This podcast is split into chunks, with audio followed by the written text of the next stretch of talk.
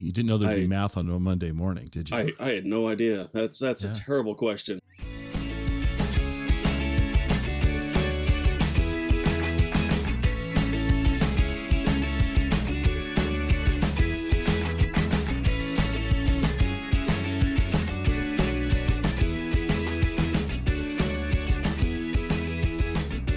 Welcome to the Exploring Washington State podcast. Here's your host, Scott Cowan. Welcome back to this episode of the Exploring Washington State podcast. My guest today is Philippe Bishop with Alpenfire Cider. Philippe, welcome to the show. I appreciate you getting here early on a Monday morning with coffee in hand. So, why don't you tell our audience a bit about your story first, then we'll go into Alpenfire. So, how's that?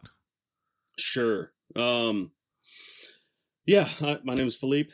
Uh, I am co-owner of Alpenfire Cider, um, and yeah, I, I I don't really know where to go from here. I, um, what? Okay. Well, that's that's a great intro. We'll just start with that. so, how long have you been with Alpenfire? Um, let's see. We we planted our started planting our trees uh, back in 2003, and I was Okay. there for walking in front of the tractor and tossing giant boulders uh, out of our glacial till soil. Um, at that point, so um, All right. Well, I got to interrupt you because you don't look like you were would have been old enough in 2003 to be tossing giant boulders. How old were you? How old were you back in in 2003? Oh, You didn't know there'd be I- math on a Monday morning, did you? I I had no idea. That's that's Yeah. a terrible question.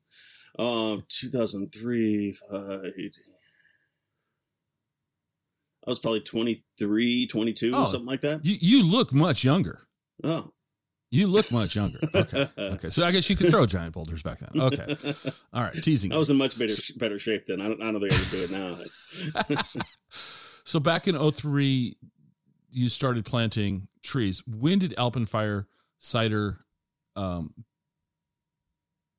was that when you guys opened for business or when, when did because you guys are one of the earlier cider makers in Washington state.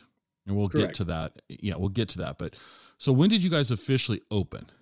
Uh, roughly, it was kind of a multi-year process. Um, Okay. Trees went in the ground first. We Okay. then started experimenting. We officially opened to the public in like 2007, 2008, somewhere in there.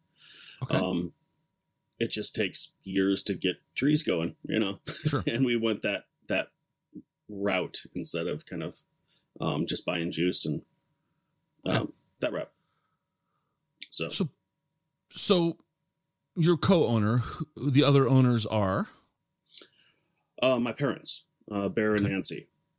Okay, and they kind of have. I mean, publicly, they kind of their their their introduction to cider is relatively interesting. Yeah.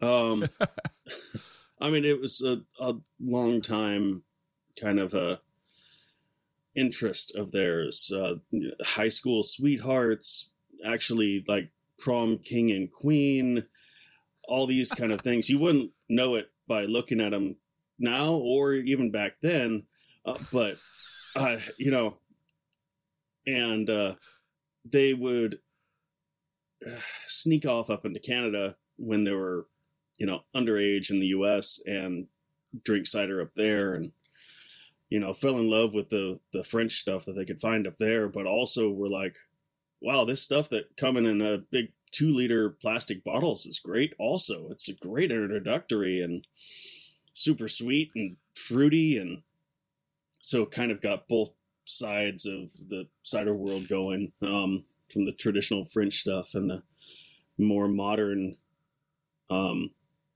adjunct driven kind of ciders and and then it was just kind of always in the back pocket of like oh well we should you know it'd be great to start a cidery. You know that'd be fun. And Mhm. um my dad was a wildland firefighter for many years. My mom owned a, a, a marine canvas shop in town. And oh during all this thing they you know it was always that back in the brain like oh it would be fun to do this. It would be fun to do this.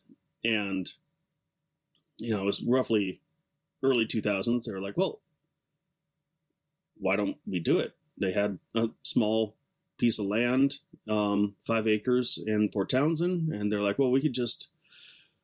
Nobody's really doing this right now. There was like two or three cideries in Washington that they had known about, and Mhm. um, they're like, "Well, it, it'll be fun. It'll be a small little, you know, you know, small farm project." And What could go wrong? You know, exactly. Farming in yeah exactly.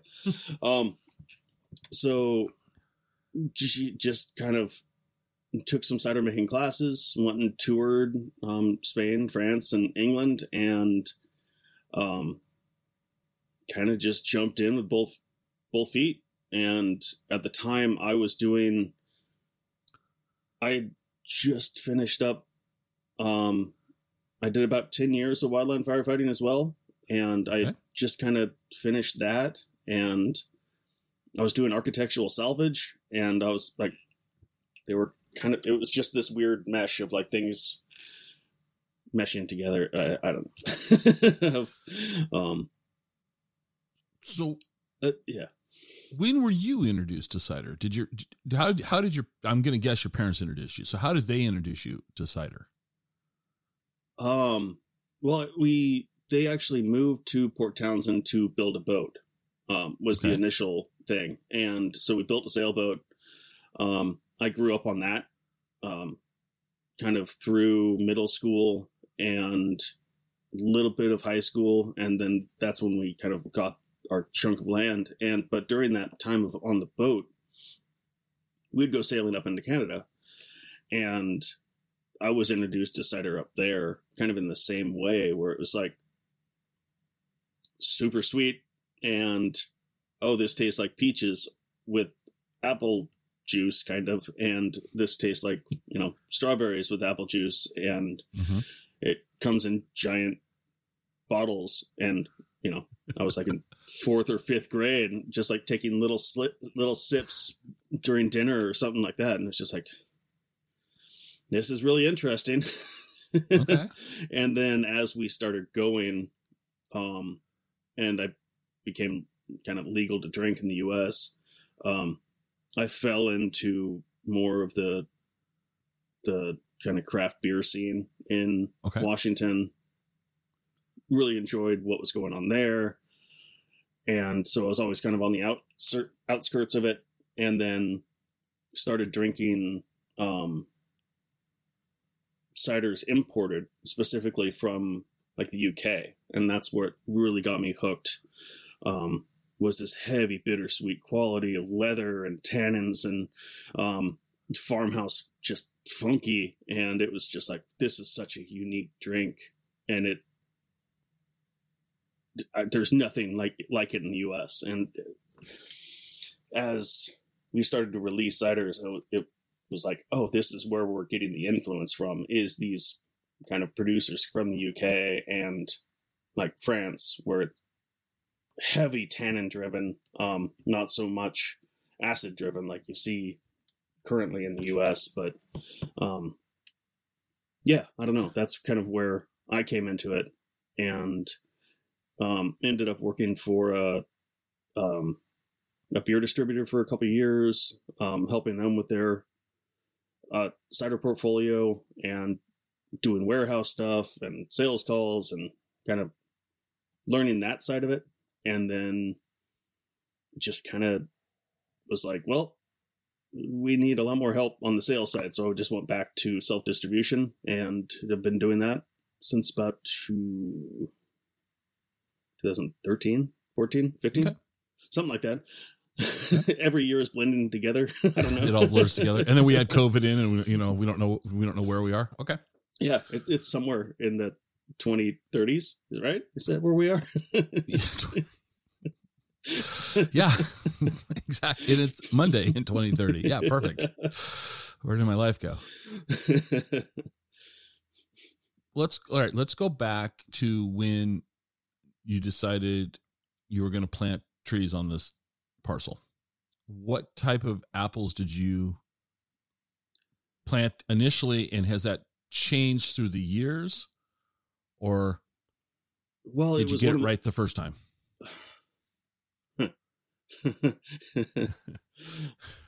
uh,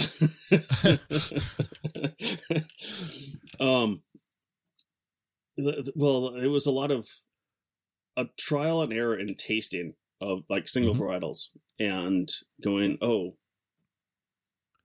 that's a really unique flavor in this um, apple, and it's nothing like you can get from the the apples that are so common in Mhm. Washington. And it was just like one of those things where we're balancing um, what we could get readily in Washington versus what kind of nobody knew about in like classic cider apples. Give me Um, an example. uh, the, for instance, like the Dabinett. Um, it's an English bittersweet uh, cider apple. Um, you do a single varietal of it. Uh, it's really common to pick up like a melon flavor, um, uh, like a honeydew. I think it's a honeydew. Um, and like you'll get it with English Dabinetts. You'll get it on the East Coast, Midwest, West Mhm. Coast. Um, it's just this amazing little thing that you pick up, it, and it it was like, oh yeah, well, we can't get that in Red Delicious, so the Dabinett is like one of the ones that we were like, oh yeah, we got to plant this. So um, we ended up planting uh, uh, Dabinett, um, Fillbarrel, Brown Snout, uh, Yarlington Mill, Kingston Black, uh, Muscadet de Dieppe, and Would you say Foxwhelp. that three times fast? Muscadet de Dieppe. I couldn't. I couldn't catch that. I'm gonna have to slow that way down. What? What is? Let's talk about that one since I can't pronounce it. What's that one? um, it's an early season um, bittersweet, um, and it it. I don't. We've never done like single varietal trials on it. Um, Okay. but it is a kind of a, a, a key character in our our Pirate's Plank, which is kind of our early season um, cider apple blend that we release every year. Um, extremely dry, yet still incredibly fruity, and has this perceived sweetness in it that is really unique. Okay. Um, uh, it's an interesting apple because it gets really slimy as you press it, and it, it's not very kind of fun to work with, but it has the characteristics that we're looking for in a um a good bitter sweet apple. I don't know really where to go. You're not. You're not selling that one. I mean, it's slimy to work with. You're just not selling it, but that's okay. It's it's all good. um, Well- but the trees do do they do um, they do well in our climate because they're, I mean, most of the the apples are in like northern France or southwestern England, which is roughly it's a very similar climate to what we get in like western Washington. So Mm-hmm. very w- rain driven um, and like a maritime climate. I mean, that's what. Okay. And us being That was going to be one of my questions: is how how these trees adapted um, to to the seasonality in the weather up. Because Port Townsend, you guys get some serious weather in there. I love Port Townsend. Port Townsend's a great place, but every time I go there, it seems like it's supposed to be sunny today, isn't it? It's not sunny today. How come it's not? It's we'll get and- 10 minutes of it and it'll Ten- be oh. that's why I missed it. I was only okay. Ten minutes. On what day of July do you get that ten minutes of sun so I can get there next time? Will you? 15th it's always on my birthday for 10 minutes It's always on July 15th. Oh, you get 10 minutes of sun for your birthday. Perfect. I love it. Well, when when the decision was made to plant these trees, where did your I'm going to guess it was your parents' decision to plant these varieties at first. And they were taking and they were being trained. Where were they being trained at uh, for cider?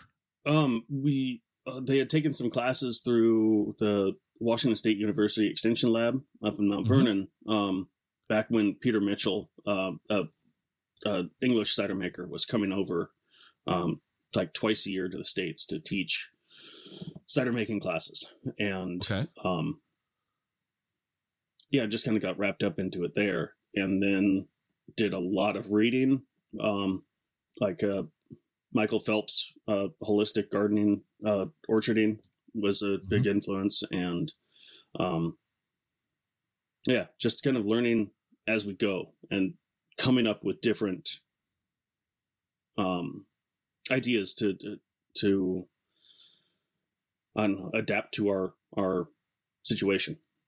Okay.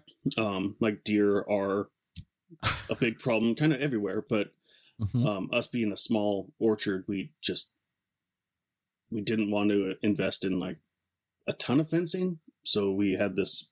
Um, I don't know if it's very common, but it, it's it is a deer fencing that came from, um, oh, what is it? Uh, I think it's Wisconsin, and it's like eight feet tall, and it blends in really well because it's all black, but it just kind of Mhm. disappears into the orchard. Um, but it was all forested land before we uh, started the orchard. It was kind of a Okay. swampy forest of um, like alder and cedar and maybe a little bit of fir in there. And as we kind of picked the area to put the orchard of where the you know we'd have good sun exposure and good wind protection and everything. Um, all those trees that came down, we happened to mill up on site, and that's what we built our whole trellis system with. And our fence is all wood that came off of the land, and Okay. um, I think that's a pretty unique aspect of nothing is really So- left. Currently, how many acres of apples do you have have in the orchard? just over an acre. It's all tightly espaliered. Um, just shy of a thousand trees. Um, none of them are over seven feet tall. Um, Okay. It's on a four wire system, and um, yeah. Okay. I don't know that much about trellis work and all of that. What I do know, and I- I'll tell you what I think I know, and you tell me if I'm correct, and feel free to tell me I'm wrong. But when you work with a tree on a trellis, they tend to produce fruit a little bit faster than what I would think of as an apple tree, which is a freestanding tree that you could put a swing on when it's 40 years old. Am I am I correct that they can bear fruit? They they bear fruit faster. Is that accurate? yeah, I mean, there, it was on Okay. the dwarfing root, rootstock. Um, a lot of that energy, you know, it, it it's keeping that energy pretty low, and supposedly the the trees will have a shorter lifespan, but we're not we're not seeing that just yet. Um, Okay, that was my next question, or my next my next belief is that the trellis trees don't have the lifespan that a a traditional tree does, but you're not seeing that. Yeah, I mean, Okay. Uh, they've been in the ground for, for to 2000 Nineteen years Yeah, until three. thanks. You're welcome. I let you stumble early, but you know now I'll help you out. um, and we were always told like you know maybe twenty five years for these um Okay. dwarfing trees, and just the only problem we're having is uh, the voles that are coming out of the forest are attacking the roots, um, and the trees are still producing like crazy, um, Okay. and we're not seeing that drop yet that everybody or that we have heard would happen Mhm. with um, that type of orchard. So okay. Yeah. So, all right. So you have about an acre of trees in production. Mhm. Does that supply all of your apple needs, or do you get apples from other orchards? Uh, we definitely get apples from other orchards. Um, it supplies, depending on the year, um, it can supply anywhere from 50 to 60% of our Okay. total production, um, which is still under 6,000 gallons a year. Um, Okay.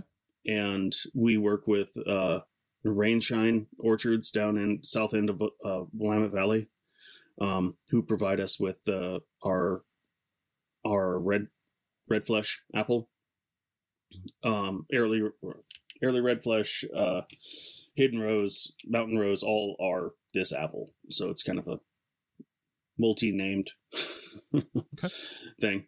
Um, we also work with uh, heirloom orchards in Hood River and uh, Lazy J orchards in j- neighboring us out in Port Angeles, um, kind of in between Sequim and Port Angeles.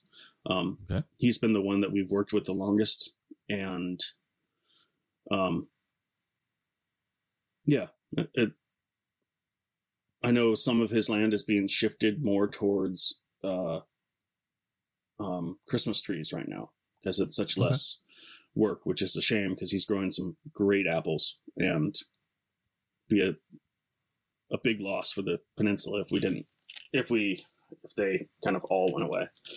Mhm. Um, Okay. and that's pretty much it. I mean, we our production is pretty small, so we don't Right. go for you know unless something really neat comes up. Um, we work with um, a Northwest Mobile Juicing that based out of Montana, who just kind of goes around to a bunch of different orchards and presses unique fruit. And Mhm. so we work with him, and it's like, well, do you have anything organic that was really cool this year, or really high Brix, or tasted unique? Um, Mhm. and so we might bring some of that in, kind of during the peak season. Um, but our biggest thing is like, well, we're going to press once a year, and once that once those apples are done, we aren't bringing in anything out of cold storage. We aren't going to do all that because the we feel the quality isn't there once it's you know it's kind of left the tree and Mhm. um yeah that's kind of we're more harvest driven than anything else so Okay. when pondering which direction we're going, when you planted the trees, was the intention uh, to be organic from the beginning, Mhm. or and it was okay? What was Absolutely. the rationalization to go organic? um just the the state of the americans food system. I mean everything is moving more towards um i don't know commodity and just not necessarily healthy for people. And we found that um even through all of its flaws the national organic program the nop um is on a well has a good mission. Um Mhm. Balancing its flaws uh, you know with corporate greed Every, every and everything organization has flaws. yeah, and indeed. Um, but it was mainly our ethos of like, well, we don't want to dump a whole bunch of chemicals on the ground to defoliate the the um you know leafy vegetation beneath the trees and if we do that then it, it it's just a a bunch of different problems that can persist from there.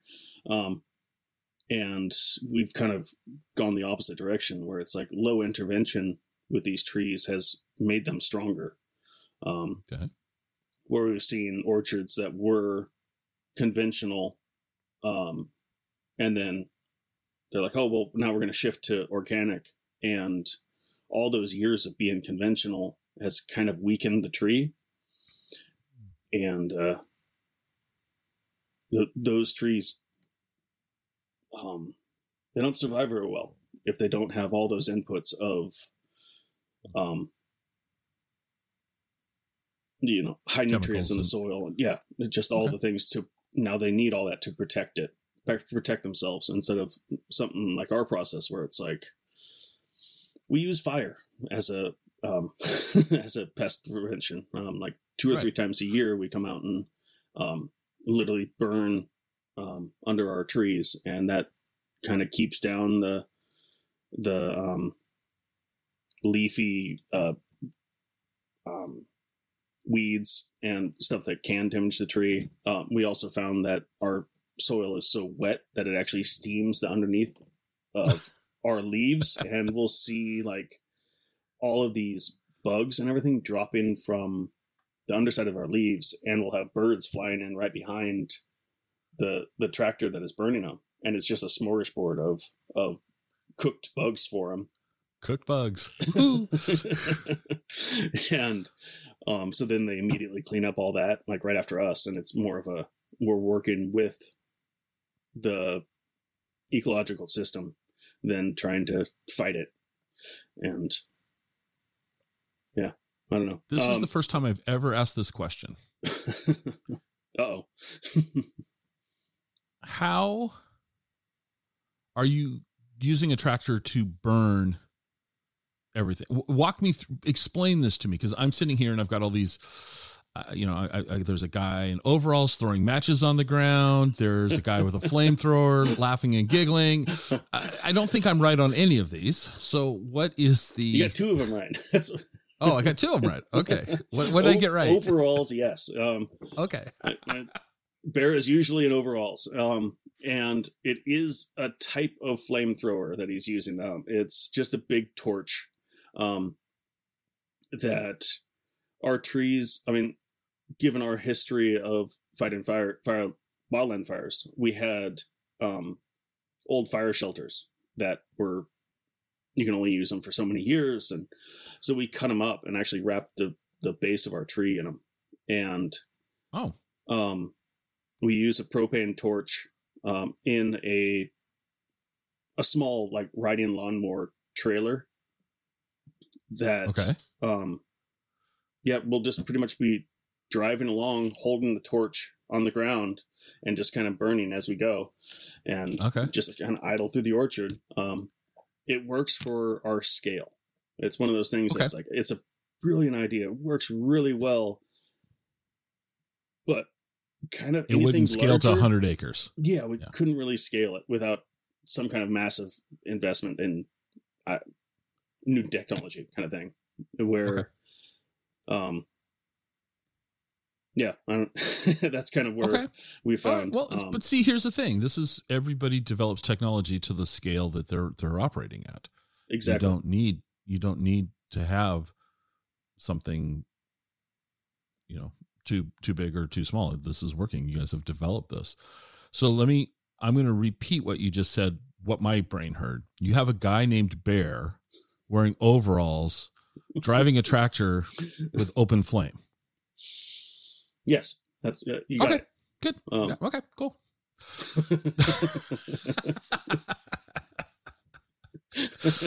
You- You're like, why am I talking to this guy? That's okay.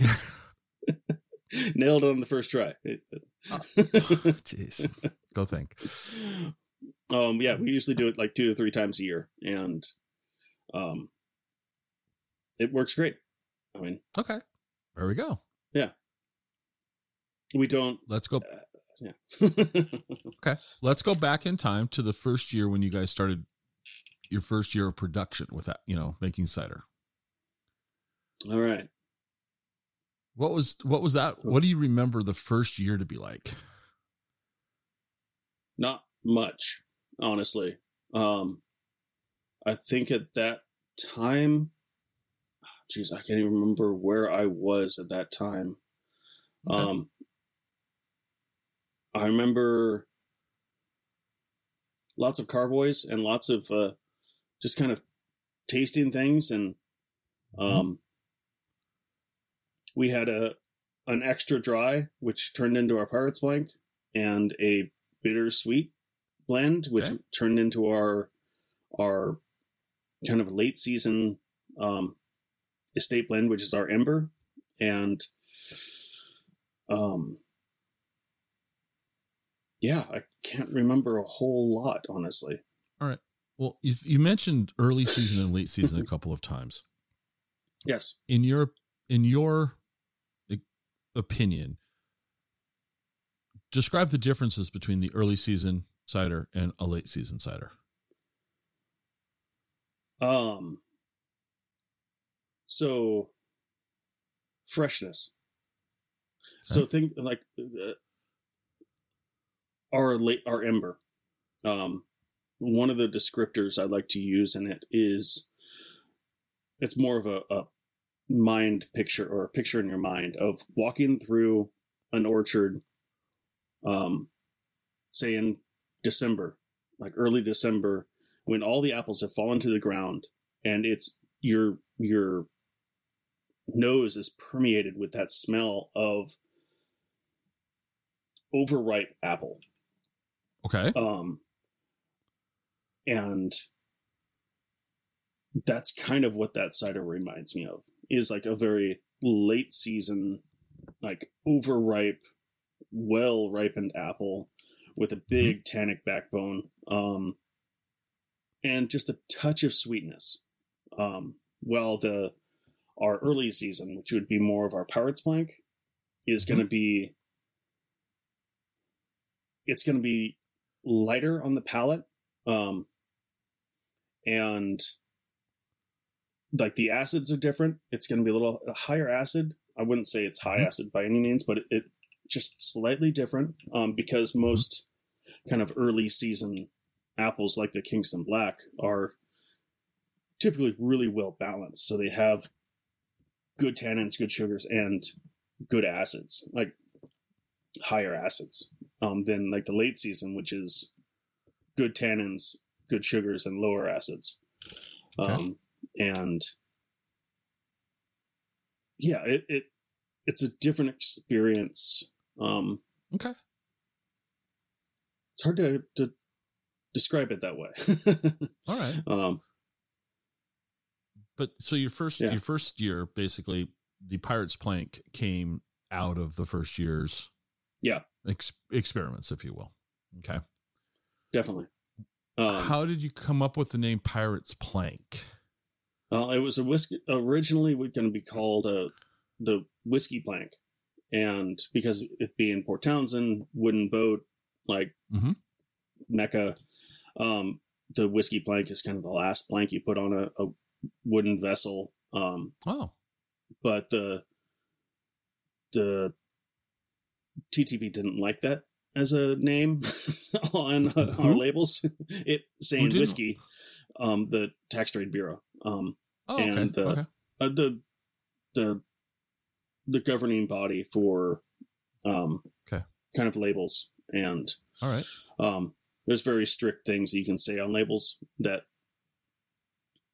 um And, you know, and that just didn't go can't say. that that didn't get past the censors, if you will. yeah right. because it said whiskey and it was like well there's nothing to do with whiskey in this in this beverage Right. and you can't say whiskey because the whiskey lobby might come after you you know all just silly little things and um Gotcha. and so yeah we kind of stuck with a plank and just it was just kind of like oh well it's a pirate's plank because it kind of you know everybody and it had the tagline of uh it'll rob you of your misconceptions and because Okay.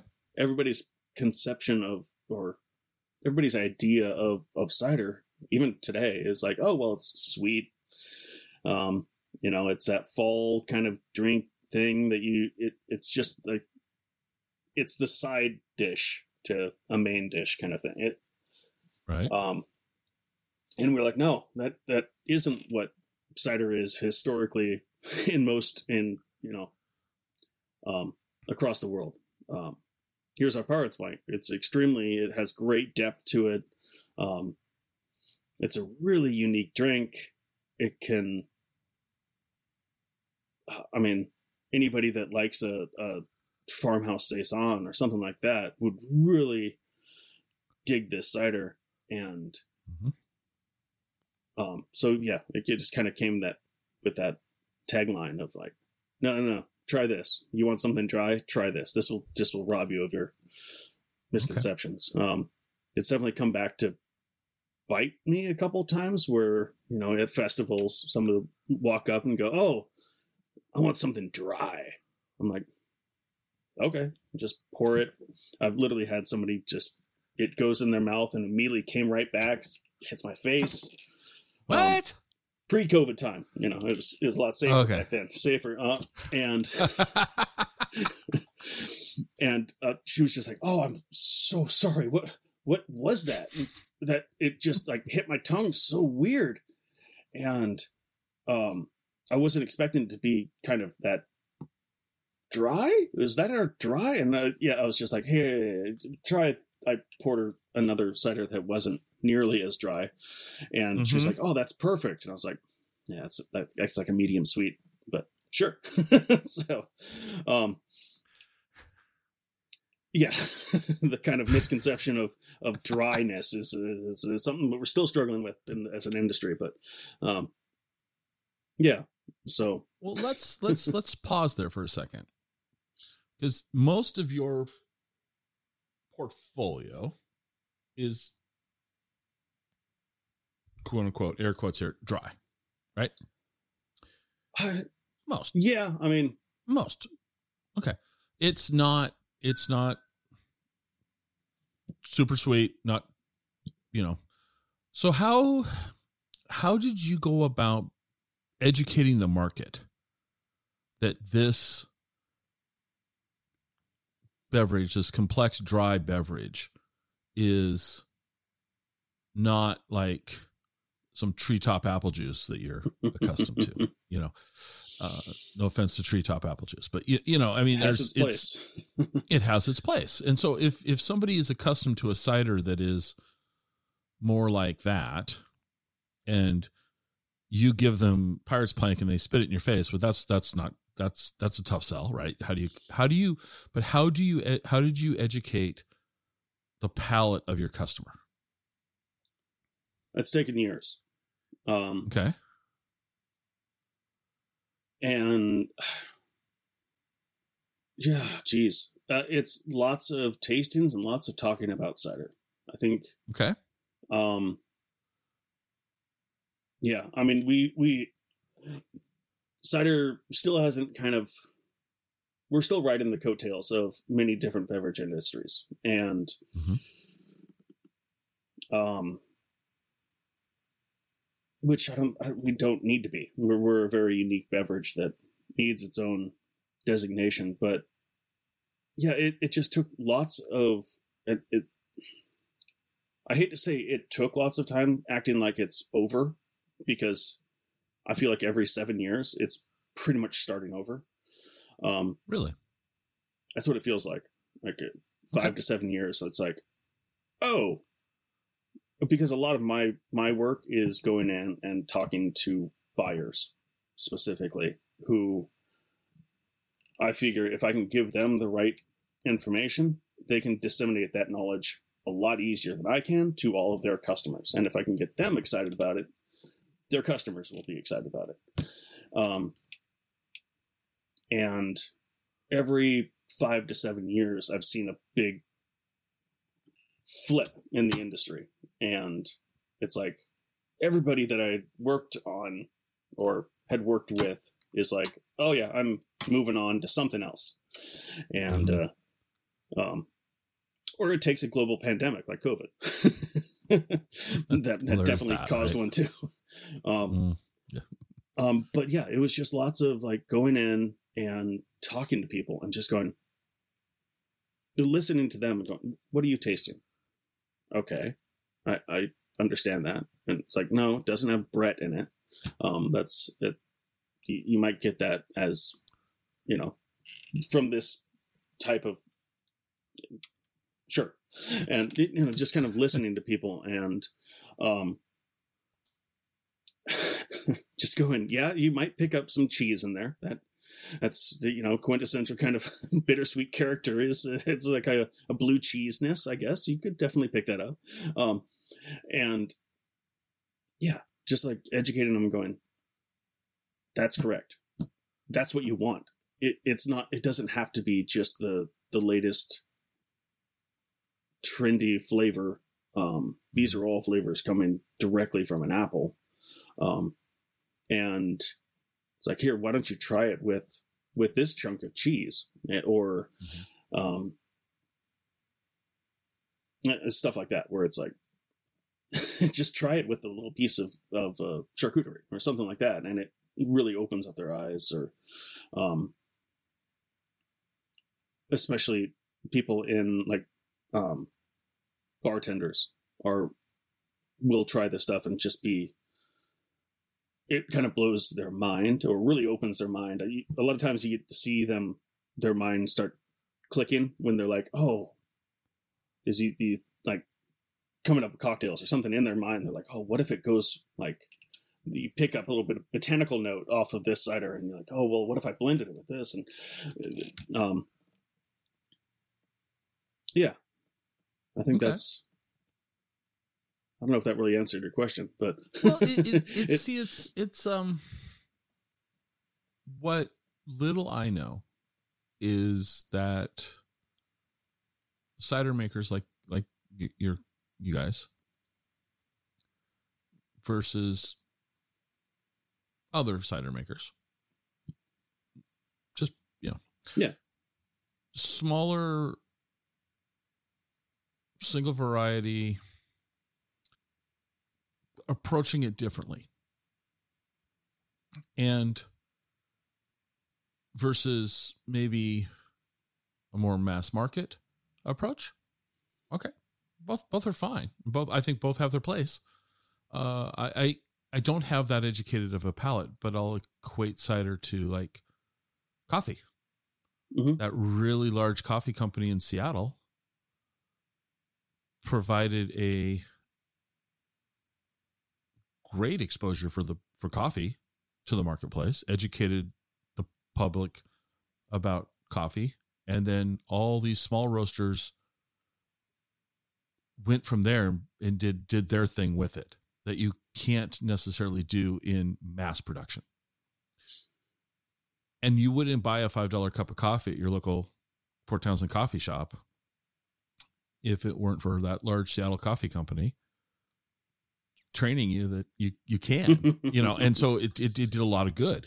So but you those smaller roasteries like i'm imagining smaller cider makers like yours you have to educate you have to share your products you have to expose it and explain it to the public because if they're expecting it to taste like treetop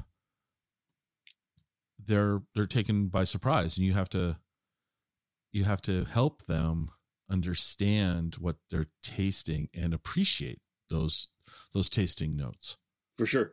and, and which brings me to you know you're you're you have a tasting room yeah Very, very. and We have a tasting hallway with big doors. a tasting open. hallway well on your website it says room so is this misinformation is your website I intentionally lied tasting on the hall- website. a tasting hallway if it's windy and cold out, it's a tasting hallway. If it's a, um, if it's a nice out and we open the doors, then it's an outdoor bar, outdoor tasting room. so is of? that for the 15 minutes that you have sun on july 15th that you Yes. open the doors Yep. they, they're very squeaky when we get that 15 minutes. Oh my God. Um, yeah, So- it's open on the weekends, or it's open on Saturdays, I should say, um, Mhm. from 12 to 5. Um, we just opened it up again for the the year, um, kind of March through November ish. Um, Mhm.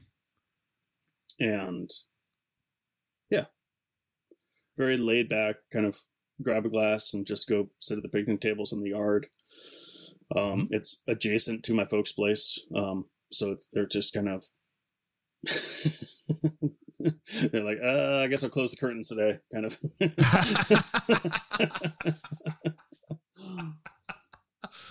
oh okay. All right. Is it saturday again? Huh. oh my gosh. Um, but yeah, that's How- that, it. We're how is the public ex- how is the public when they come to the tasting room? What, what's the what's the sort of experience that you've you've had there when somebody pulls up everybody's great. I mean, for the most part, people are just looking to. They, we're not open very often, so they're excited to make it when we're open. Um, mm-hmm. kind of that, and then you know, you you drive in our driveway, and it's our cider house is a big, large structure, all made of wood, um, really nicely laid out, and it's like like my folks' place is a log cabin, so you're driving in you see the orchard to one side, you see this log cabin here, and, and this big wooden um, production facility, and the, the the tasting room doors swung wide open, and uh, for that 15 minutes y- well, yeah, and or it's raining, and they just have to run in, and um, so I think it it draws in that kind of like, oh, this is very serene. Um, Okay. and it's rarely ever like super crowded, so it's very peaceful. More times than not, there's like a deer walking through the the front yard and trying to steal your crackers or something. Um, I mean, we get bobcats, we get owls, eagles, tons of ducks. Um, it we're we're um, geez, what is it called? Um, yeah, it's just a, it, kind of a nature preserve. Um, All right. so unfortunately, it's not super dog friendly, but you know, we'll just ask people to kind of keep the pups in the car. And, but, um, yeah, it's very very serene. I think that's the best descriptor that I can have of of our place. Um, and how long has the tasting room been? Oh, I mean, when did you guys start the tasting? Where I'm going with this line of questioning is, how did you start selling your product at retail? what was the initial? And Um, uh, our tasting room, I think, I think it was maybe 2009 ish, okay, and we at that same time we were like trying to do um farmers markets and trying we were just like spitballing just throwing everything out there and seeing Mhm. what kind of stuck um because by that time there was like i want to say maybe a dozen cideries that had started up in washington and we were all kind of getting together and like you know trying to figure out what how to how to grow this industry. And it was all very um communal feeling. And so we were all just kind of spitballing and working off of each other um the like whole foods was very responsive and brought in a whole bunch of local ciders um Hmm. and a lot of the local kind of beer bottle shops brought in a bunch and that was kind of like the beginning of it um and then you had after that then you saw the explosion in more of a national presence and then like angry orchard came on and had their massive sales teams go out and pick up all of these um tap spots pretty much. Like Mhm. bumping beer handles to put on more cider lines. And that's what really like kind of saw a big pivot in the market. And it was like it was amazing. Like that's kind of pushed it to that next level where we were Mhm. all just like what are we doing and we need to get some shelf spots and you know chasing these this minuscule amount of space that we were all given and then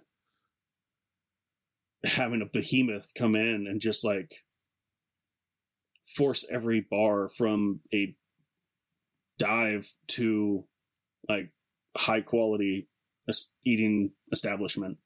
Now everybody is familiar with cider, and we've all now kind of bumped Angry Orchard back off, and it's all shifting a lot more towards like local producers, um, at least in Washington is what I'm seeing. Um, Mhm.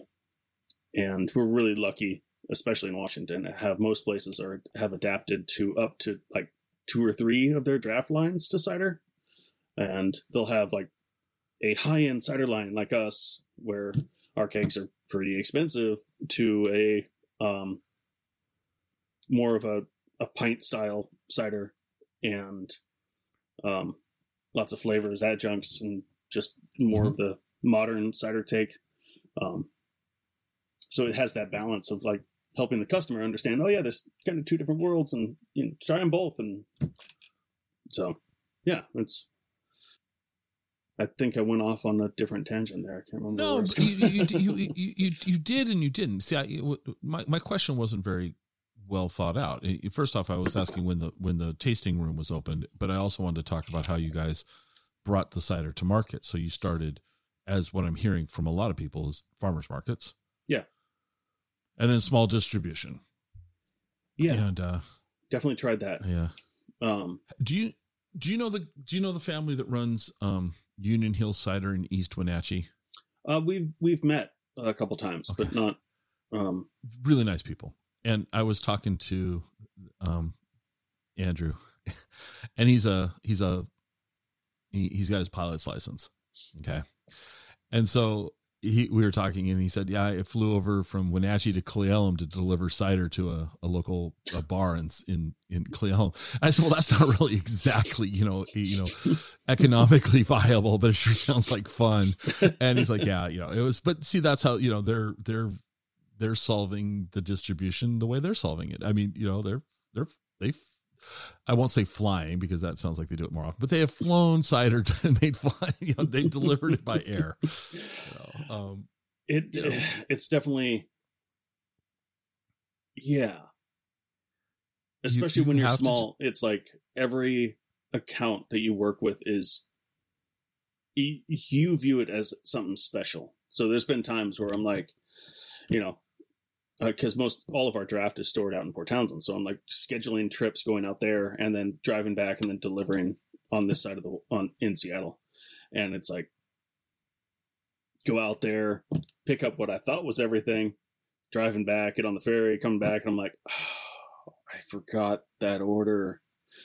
Turn around, get back on the ferry, drive back out, do that trip over and again, and it's just like I can't, I can't, you know, I don't want to mess these people up because I'm not getting them Right. their order because they can just as easily go to some distributor and because we're Right. self-distributed, so it's just like, yeah, they can just as easily, you know, call up one of their reps who will have it there in no time, but they have chosen to go with self-distribution, which is always a risk and yeah.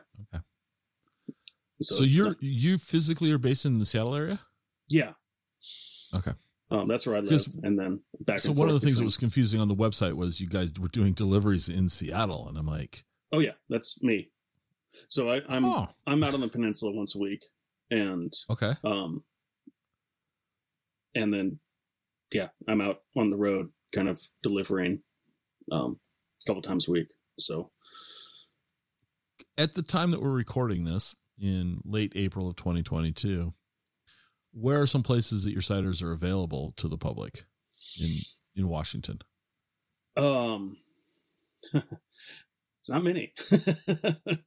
um, let's see. Uh, you down in Tacoma, um, you'll get like Tacoma Boys, Peaks and Pints, um, and like Incline Cider House, um, kind of working our way up. You get like Slow Boat Tavern over in Hillman City. Um, you get, um, like some, uh, geez, in West Seattle, you get like Best of Hands Brewing, you get uh, Beveridge Place Pub, um, Good Society Brewing, um, and then Capitol Hill, you get like Capitol Cider and um, Leschi, you get like Leschi Market, and uh, now I'm thinking on the east side, you get like Redmond Whole Foods and um, Kirkland Whole Foods, uh, Whole Foods Roosevelt. Uh, yeah, I'm just kind of bouncing around here. Right. right. Uh, um, do you do you do anything east of the Cascades? no, we don't. Not right now. Um, I do. Okay. I do mainly Bellingham to Tacoma. Is Okay. Just because everything. It's that that shift. It's that thing that I brought up earlier, where it's every couple of years, a buyer will move on, and for a Mhm. company like us, where we're at that upper end of the spectrum, Mhm. a new buyer coming on, unless they have a relationship with either me or our brand personally, they will most likely axe um, the highest costing thing to make it. It's like, oh yeah, we've got rid of the the high cost stuff, so we're gonna. Um, Okay. definitely seen that with some grocery stores too, where it's like, oh, new buyers or oh, we got to make room for more seltzer, so we're gonna axe the high end stuff, and it's like, oh, great. Well, No, no. When we talked on the phone before before we sat down to record this, I'm wondering if you couldn't maybe swap out your hot piss and vinegar for. Sorry, we we got to talk about that. That was. I'm just wondering, you know, if, if they want to cut the high cost, can you swap? Can you can you sell that to them? that was a I'll- one off. Okay, so all so all Ah, kidding aside, yes, let's let's please recap that story for me uh, and for the audience this time because that was that was really funny and I know Um, we'll enjoy this. Oh, absolutely. Uh, uh, so, um, being in Port Townsend, um, we had the opportunity to take part in uh, possibly one of the best um, tasting experiences anybody could have in the brewing world. Um, it's called Strange Brew Fest out in Port Townsend, um, kind of early February every year, um, pre pre COVID, and uh, it's it's a wild ride. Like anything anything goes here. Um, don't expect your normal IPAs. Don't expect your your you know just a barrel aged stout. Don't don't expect expect the unexpected. I think that's what Strange Brew Fest is is all about, and it's just all about like community Mhm. and just growing that that beer community. Um, years ago, I can't even remember what year it was.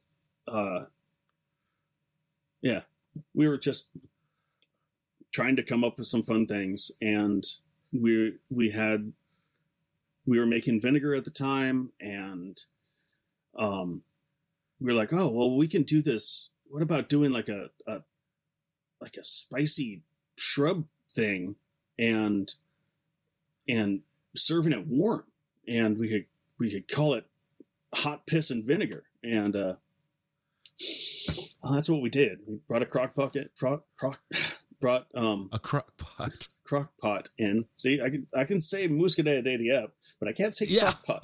Can't say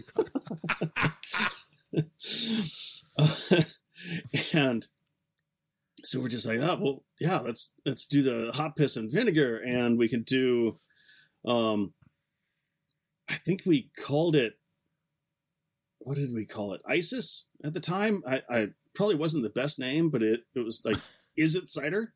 And it was a whole bunch. It was a cider that tasted like hot tamales, and I mean, it was weird. It tasted exactly like hot tamales. It super strange. And so we were like serving these two ciders side by side. And uh, uh yeah, it definitely got some really weird responses from the hot piss and vinegar. I, But nobody th- spit it in your face. it's true. But um I didn't serve for the whole night. So maybe Okay, maybe.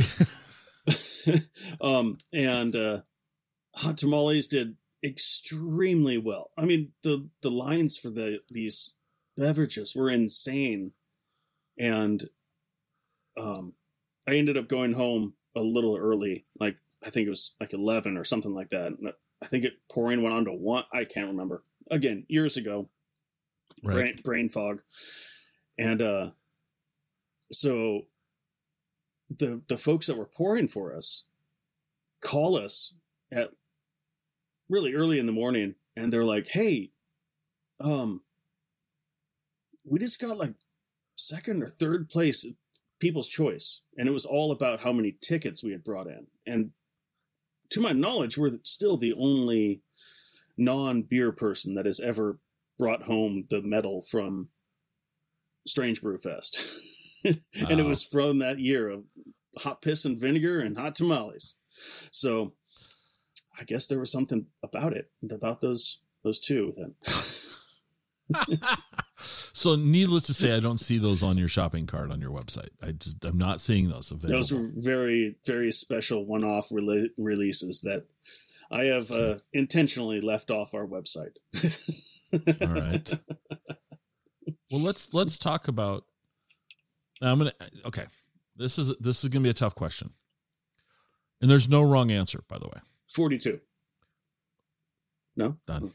we can drop the mic. We're done. What's your personal favorite of your of your of Alpenfire cider? Depends on what I'm doing. Okay. Or what I'm eating.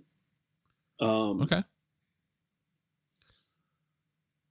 Jeez. Uh, so, um, Easter, I made like a a small ham for my family and I, and just you know something fun. But afterwards, Mhm. of course, there's leftover ham.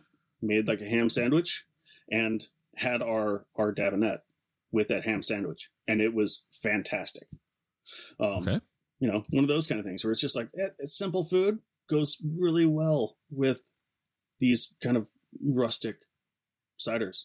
And uh but if I'm just like cracking a bottle, it's most likely our Pirate's Plank. Okay. Um it's kind of my go-to. Uh it's our our flagship cider. Um Mhm. and yeah, it's just super dry. It yet still like fruity and it has great like leather qualities to it. It's got a touch of salinity that being where we are, like we are we're I want to say 250 feet above sea level and um pretty much right on the bluff of overlooking Discovery Bay.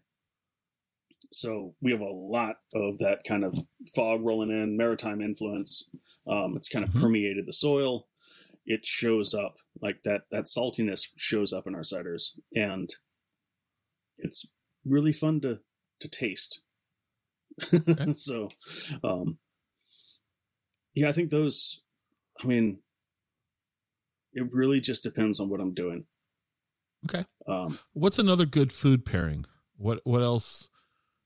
When we talk about you know cider and pairing it with food, so let's say you let's say I invite myself over, and you say, "All right, I'm going to sit down with Scott." Since he invited himself over, I'm gonna I'm gonna show him what's what. What would you pair with, say, your Northern Spy?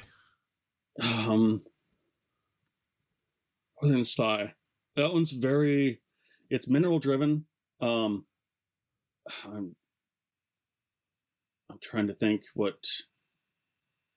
We already got Dabinett with the ham sandwich. Yeah. Sounds sounds just fine to me. yeah. Um. I'm, I'm. I'm just trying to remember what I had. Um.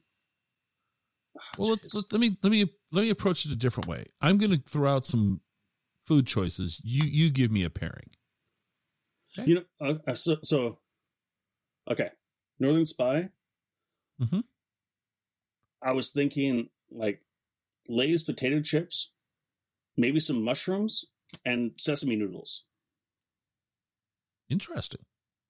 Um, Okay. all things that I think would go well with. It's a very light and crisp cider. You don't want anything Okay. overpowering it. Um, I think that the saltiness of the Lay's, the earthiness of the the mushrooms, and just that kind of umami flavor of the the noodles, um, all would be very complementary to the the Northern Spy. I think that's. Okay.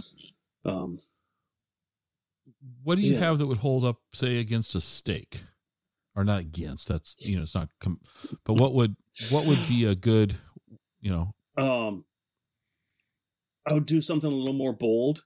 Uh, I Pirate's Plank might actually hold up to that, but I would maybe lean more towards uh, our our Ember, which is a lot more tannic driven. Um, yeah, or maybe yeah, that's what I would do. Probably Ember. Um, Okay. just because the the tannins in it. Uh, yeah, maybe All right. our, our cinders, which is our our method champenois. Um, hmm but they would be different on different aspects of like that. That has like really nice crisp acidity to it, great bubbles. Um, that would definitely cut through the fattiness of a steak. Um, yeah. One thing on your on your cart that just seems a little out of place to me is this Calypso barrel aged fruit cider. just seems a little. Just seems a little. Why? Uh, yeah, it was definitely so. in my interpretation of cider, um, strictly my own interpretation, Mhm. is cider is made from apples harvested at their peak ripeness, pressed and fermented, and then let left to mature throughout the year with no Mhm. nothing else added to it. I mean, you might add some fermentation aids, you, you know, just Mhm. a very. I think apples have so much to give that we don't need to be adding a lot to it to make a very special beverage. And same with like pears. Pears like are kind of the same in the same boat. Mhm. Um, in the modern cider world, it is very common to use kind of cheap, very cheap, um,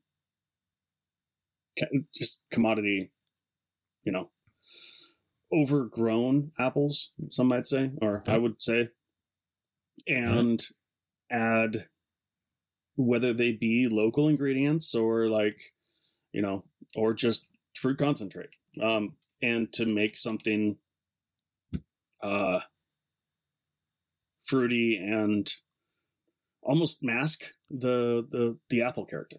Um, All right.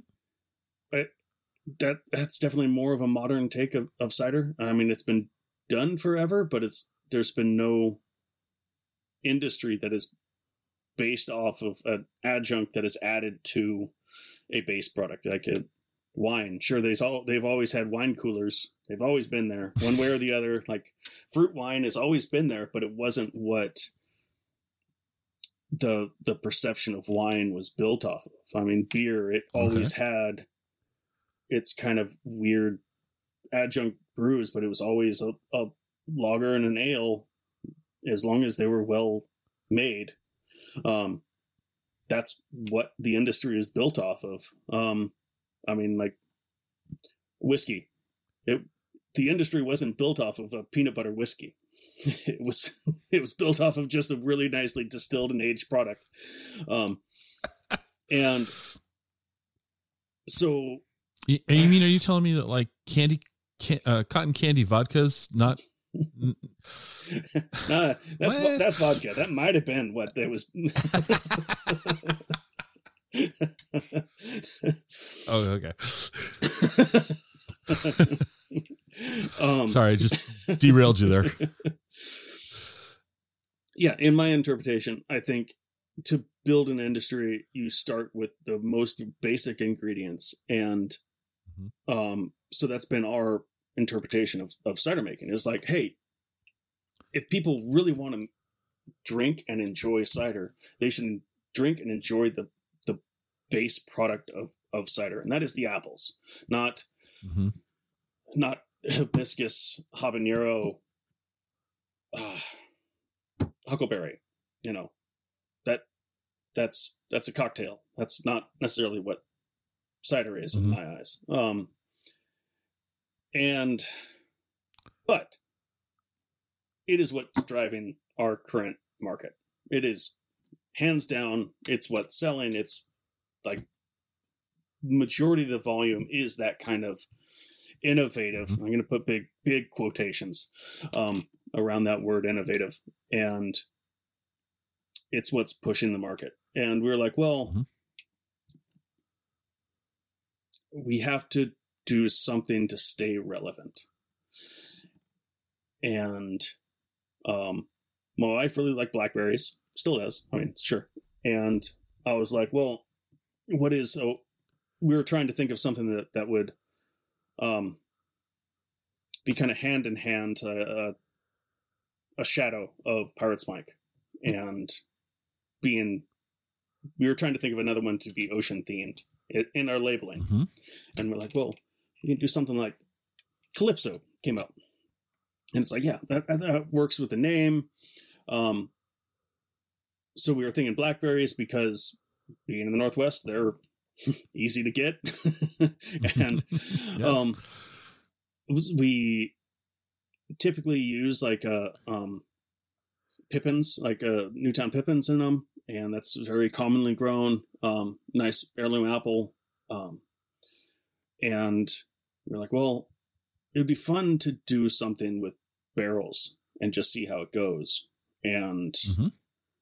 uh, I just happened to run into um, the folks from Bull Run Distilling down in Portland as we were kind of coming up with this this cider, and they were just releasing their barrel aged um, rum at the time.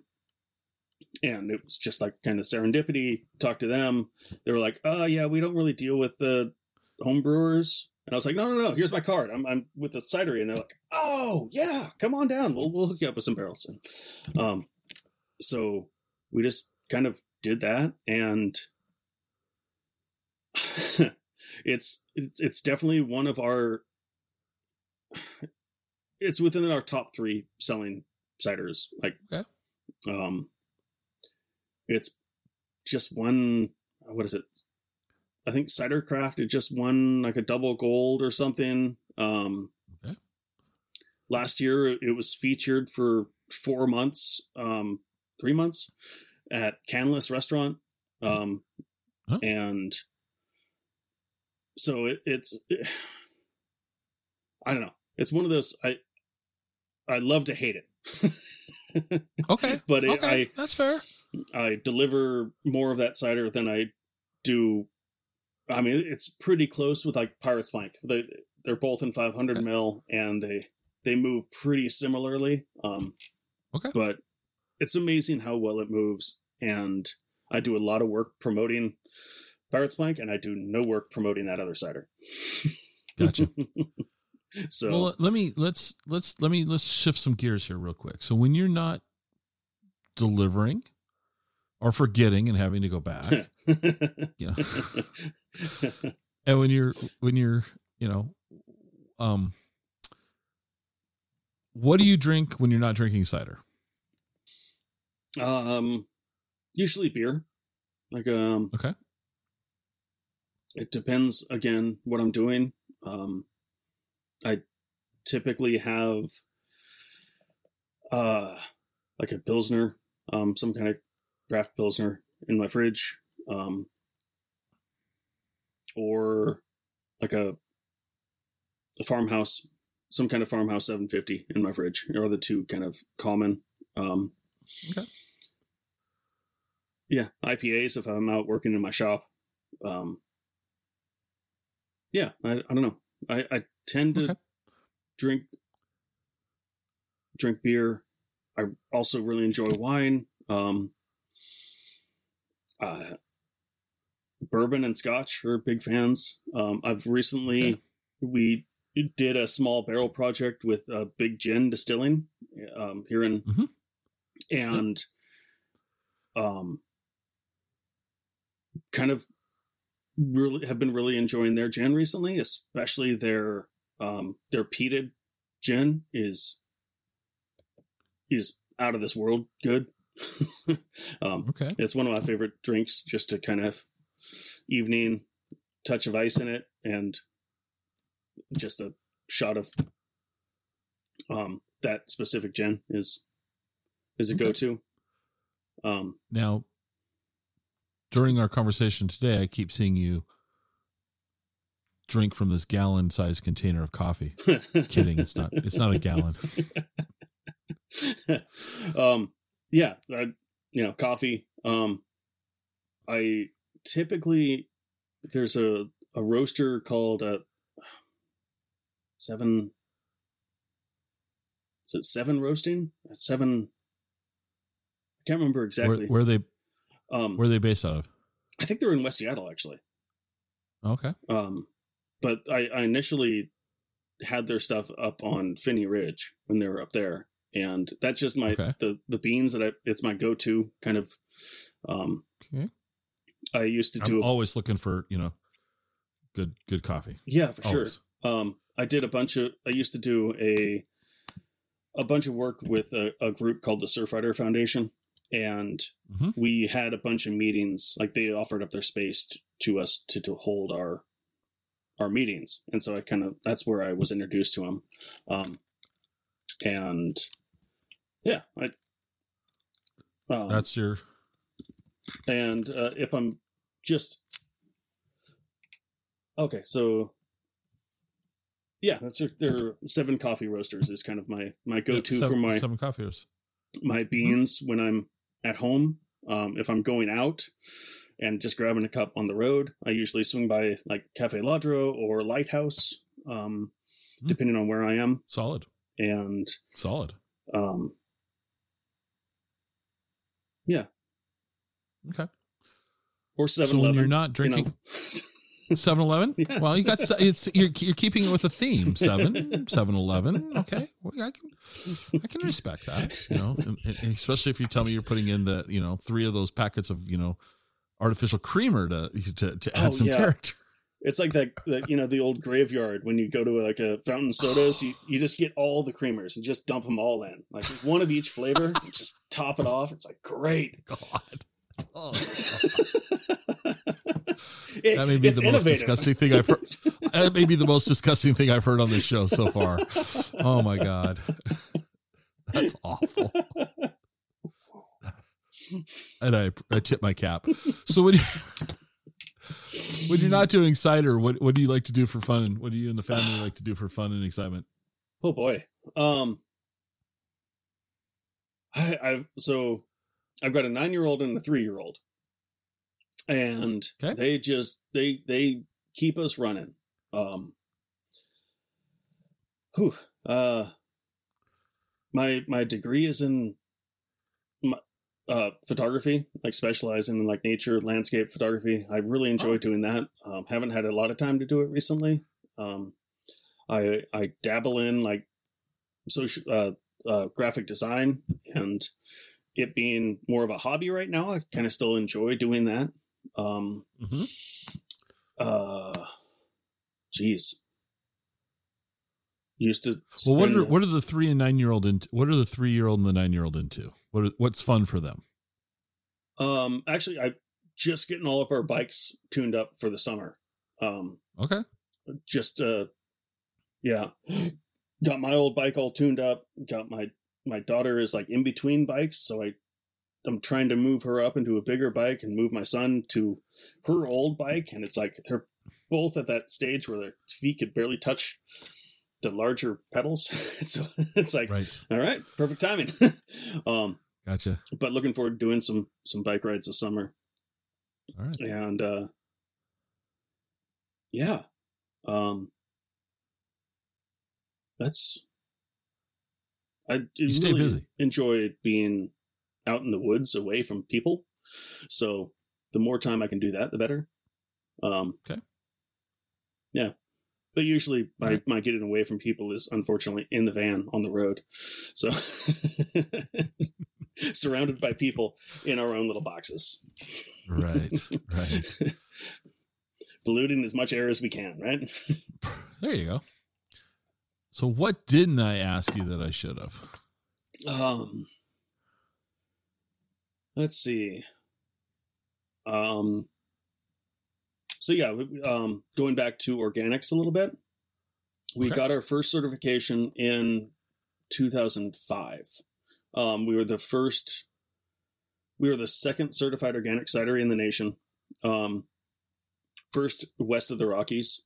Um, still one of only a handful that are out there. Um, and that kind of comes down to it's not just you know certified organic apples. It's also we have to have everything processed organically. Um, a lack of fermentation aids you know, like in our our blends um, you know it's a multi-layered kind of thing. Um, it's definitely been a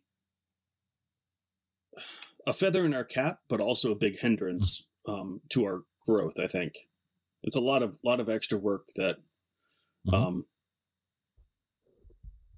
yeah i don't know. Um yeah uh let's see. I think that's pretty close to about it. Um it's been interesting just seeing how the industry has grown.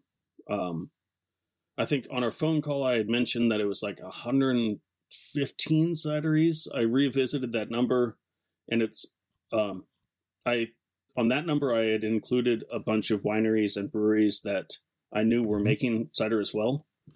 So, I if I reduce it down to like ninety, that's it looks like we're about ninety cider producers in Washington.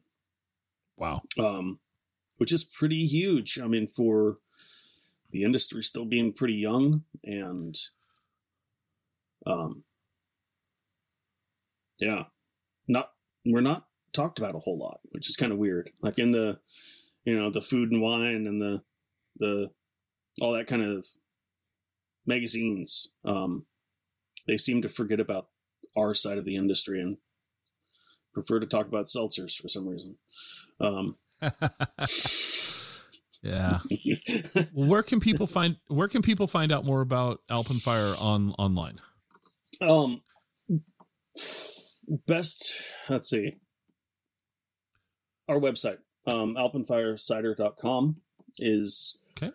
I try to keep it updated as much as possible. Um, uh, next up would be probably our Instagram, which is again just search Alpenfire Cider. Um, we're on Facebook, we're on Twitter, um, but they aren't updated super regularly. Um, it's kind of just my my folks and I, and neither of us really like doing it. we'll occasionally ah. um, toss on some stories or some pictures, but it's like, you know, when when you're working, you just kind of are focused on working instead of going, oh, I should take a picture of this, and then right. yeah, how, I mean, um, that's that's isn't that the uh the challenge of of all of all small businesses is oh i didn't realize i needed to keep my entire career uh, instagram ready yeah. and, and, constantly be you know photo documenting the me living my best life. Yeah. I didn't realize people wanted yeah. to know that. Um, figure so. but i think i think uh our big news is we are we are planning a a tasting room in Seattle, and oh, um, just something small and just kind of easy to manage and just give people a little bit easier chance to find us. Um, uh, not trying to put you on the spot, but when when is that? How far out in the horizon is that? Uh, probably early next year is what. Okay.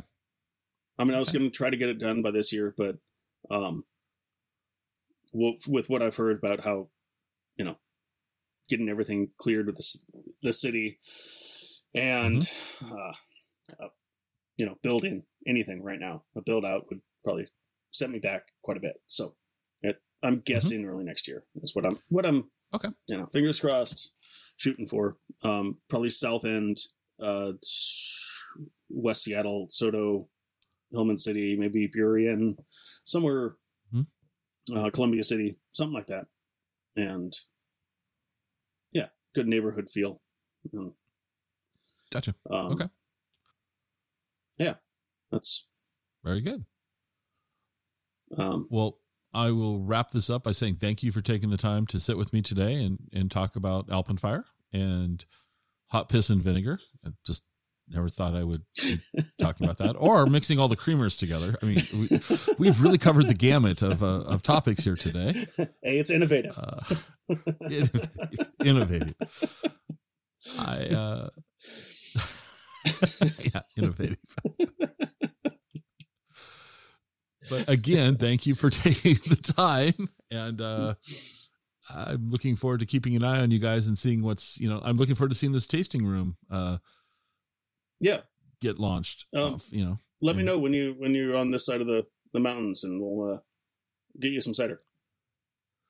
I will take you up on that. So all right. Thank you so much. Thank you. Thanks for having me